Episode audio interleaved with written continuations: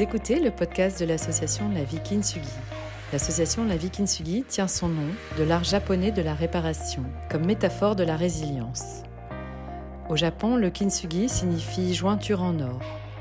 C'est aussi un art qui consiste à sublimer un objet en céramique cassée. Plutôt que jeter l'objet ou le réparer de façon invisible, les brèches sont agrandies et les pièces s'assembler au moyen d'une laque saupoudrée d'or. Les réparations ne sont pas cachées, mais mises en avant. On garde l'histoire passée de l'objet, on le rassemble, on le répare et on crée quelque chose de nouveau, de plus beau, de plus fort. Si nous sommes tous d'accord pour dire que la maladie n'est pas indispensable a priori, elle est aussi l'occasion d'une pause dans la vie.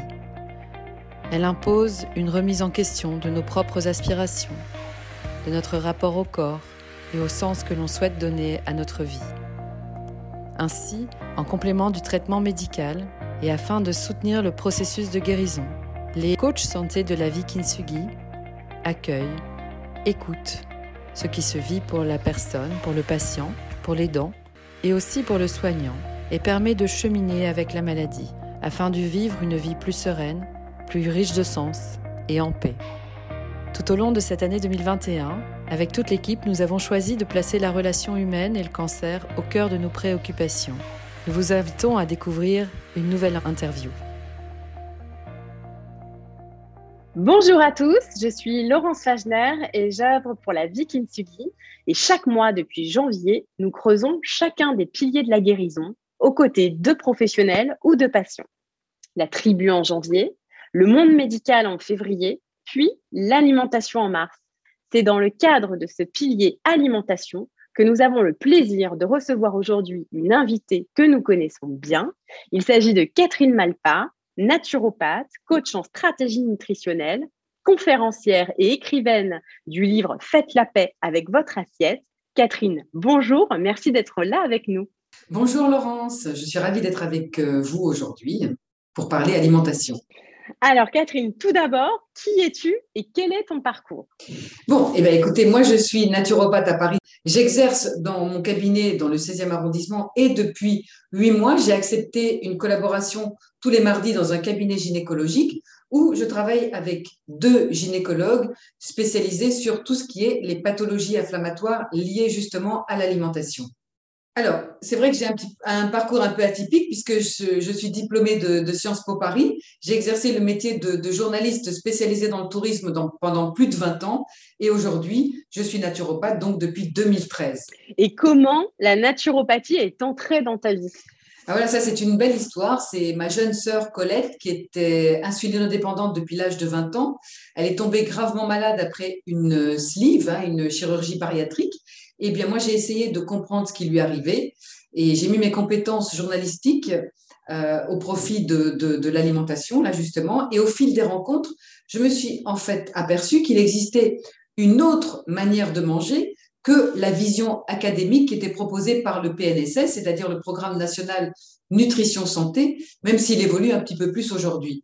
Et en fait, ce sont les bienfaits ressentis après un jeûne de six jours et le discours de l'organisatrice qui m'ont décidé à reprendre des études de naturopathe. Alors oui, j'ai suivi pendant, pendant trois ans, hum, presque même quatre ans, un cursus de, naturopathie. Ce ne sont pas des études faciles, hein, il faut s'accrocher en anat physio, surtout parce que pour quelqu'un comme moi qui a suivi un cursus littéraire, c'était pas évident. En fait, je l'ai fait pour ma sœur. Et quand je me suis installée dans mon cabinet, ben, tout a rapidement bien fonctionné. Je crois qu'en aidant les autres à aller mieux, ben, je me suis retrouvée à ma juste place.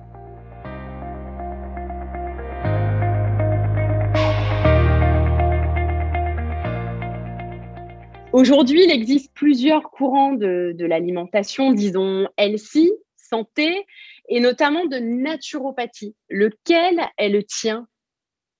Moi, j'ai suivi le, courant hygiéniste des, Américains de John Shield, de Benedict Lust ou de Florence euh, Nightingale, qui sont en fait les, pionniers de, de, la naturopathie. Et ce sont des hygiénistes qui, dès la fin du 19e siècle, s'efforçaient déjà de n'utiliser que des méthodes naturelles pour soigner leurs patients. Et ce que je pense, c'est que l'hygiénisme est plus qu'une technique, c'est vraiment la garantie d'un mode de vie sain. et l'alimentation a beaucoup d'importance dans l'hygiénisme. Comprendre comment adapter notre, notre consommation à nos besoins physiologiques, ça c'est important, en veillant à la qualité des aliments que nous mettons dans la bouche.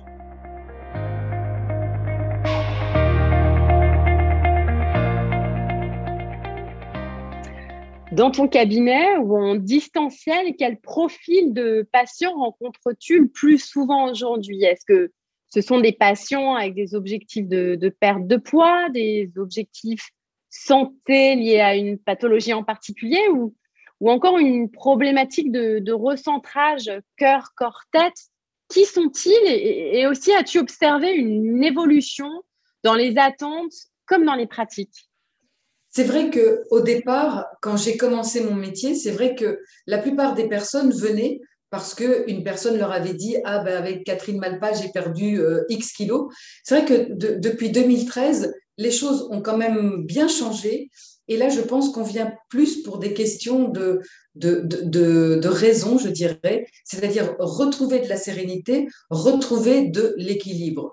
Euh, c'est vrai que c'est particulièrement la, période actuelle qui s'y prête euh, également. Je crois que les gens euh, s'en fichent un petit peu du, chiffre sur la balance et qu'ils veulent en fait retrouver de l'équilibre entre le corps et l'esprit et surtout euh, éviter l'inflammation. C'est-à-dire qu'ils sentent bien qu'il y a quelque chose qui ne va pas.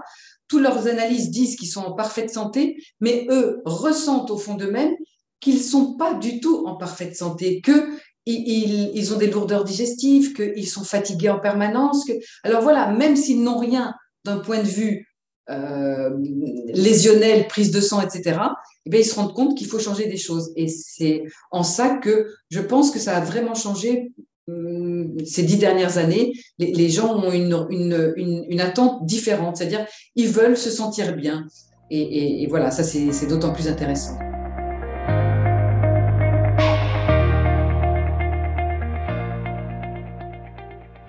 L'alimentation est l'un des huit piliers de, la guérison. Quels sont, selon toi, tes conseils lorsque l'on est atteint d'une maladie comme le cancer? Oui, c'est vrai que vous avez parfaitement raison. C'est vrai que l'alimentation, elle est clairement euh, euh, au cœur de la santé. En fait, je dirais, pour résumer euh, l'alimentation, nous sommes ce que nous mangeons. Vous parlez du cancer, ben, de quoi se nourrit-il?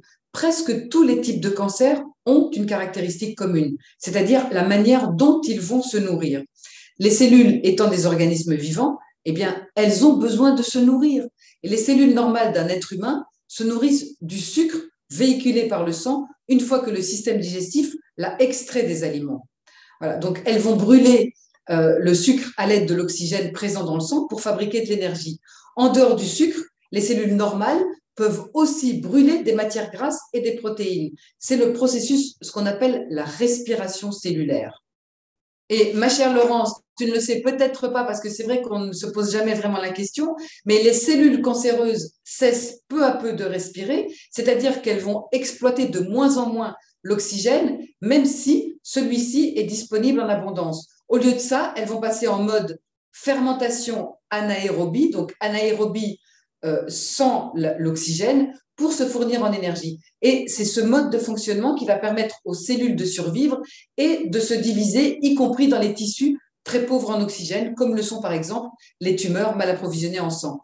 Mais même quand l'oxygène est disponible en quantité suffisante, elle ne repasse pas en mode respiration, ce qui va constituer une différence essentielle entre les cellules cancéreuses et les cellules normales. C'est ça qu'il faut bien comprendre. Une cellule qui respire ne présente pratiquement jamais des caractéristiques malignes d'une cellule cancéreuse.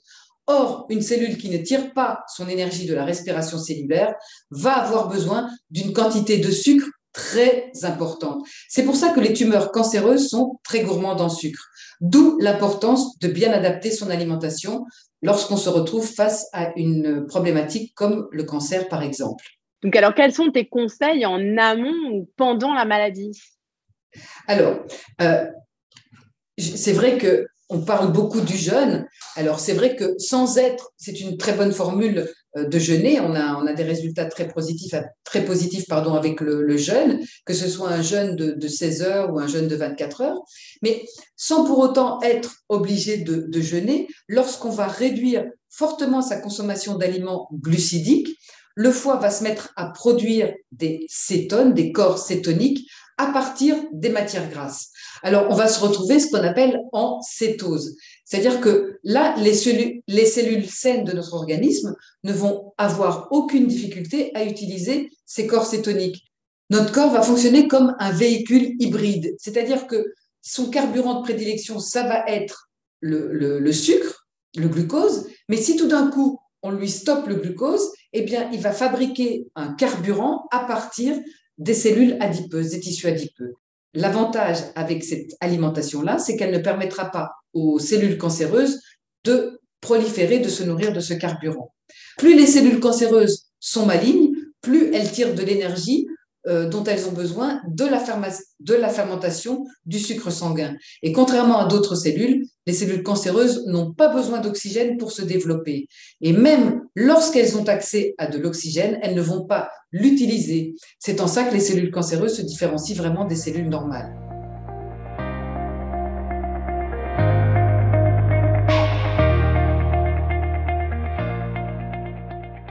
Suis-tu des patients atteints du cancer ou de maladies lourdes et comment les accompagnes-tu? C'est vrai que depuis 2-3 ans, euh, j'ai eu pas mal de, patients à accompagner euh, euh, dans des, cancers. En fait, c'est Gustave Roussy qui m'a envoyé des patients. Et, donc, c'est vrai que je leur propose généralement de, suivre le régime cétogène parce que justement, il va empêcher des pics d'insuline. Et rappelez-vous que la glycémie élevée va favoriser l'inflammation. Or, l'alimentation cétogène a un effet anti-inflammatoire. Et, euh, dans les aliments cétogènes, on va retrouver des choses comme les avocats, les noix de macadamia, les noix de coco. On va faire la part belle, tout ce qui est les poissons gras, le mascarpone, les fromages, en fait, tout ce qui va être la graisse, la protéine, et on va diminuer très très fortement les glucides. Ce qu'il faut retenir en fait, c'est que nos cellules, notamment celles du cerveau, se nourrissent de glucose, de sucre, mais qu'il est possible de changer de carburant en mettant en œuvre un régime dit de survie. C'est ce qui se passe lorsqu'on pratique le jeûne, c'est ce qui se passe aussi lorsqu'on va adopter une alimentation cétogène. Donc, qui va faire part, qui va faire la part belle euh, aux, bonnes graisses hein, euh, et, qui va diminuer les, glucides. Alors, sevré de sucre, le corps, il va devoir se débrouiller autrement pour fonctionner. Il va puiser dans les réserves de graisse présentes dans les muscles. Oui, le foie a la capacité de transformer les graisses en corps cétoniques qui vont alors nourrir le cerveau exactement comme le ferait le glucose. Et lorsque le corps est privé de sucre, puisque c'est son carburant préférentiel, il va d'abord utiliser ses propres réserves de sucre stockées dans le foie et les muscles squelettiques sous forme de glycogène. Et puis ces réserves, comme elles sont peu importantes, là, il va mettre en place justement le système euh, annexe, c'est-à-dire de corps cétonique. Et c'est d'ailleurs ce processus biologique qui va assurer la survie des animaux lorsque ceux-ci sont en hibernation. Lorsque l'alimentation est appauvrie en hydrates de carbone, en glucides, la sécrétion d'insuline diminue et celle de glucagon augmente, ce qui a pour effet de stimuler la lipolyse et donc de libérer des triglycérides du gras stocké dans le tissu adipeux.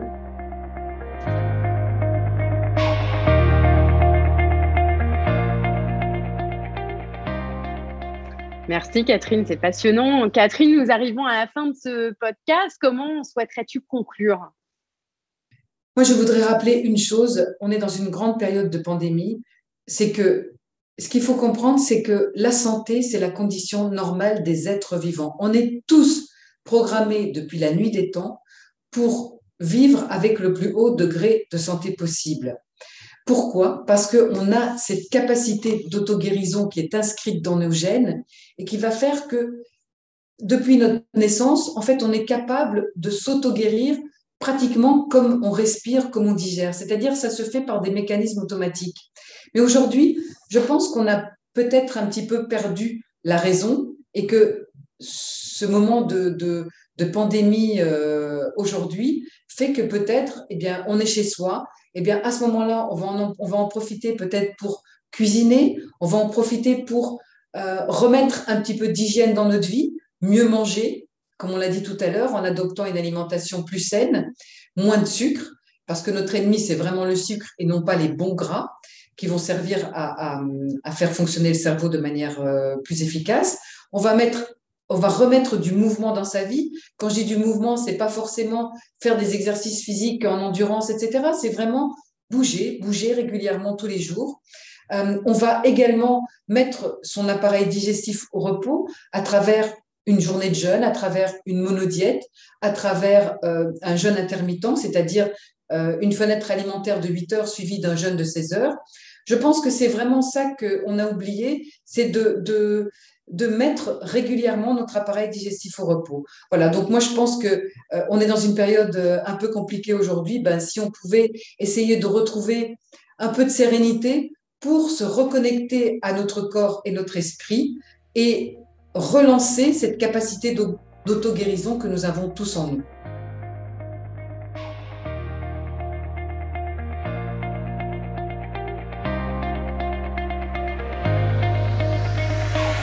Pour plus d'infos, vous pouvez retrouver Catherine sur Instagram sur le compte pal-8 minceur ou sur son site web www.feedback.fr. Merci beaucoup Catherine. Merci Laurence.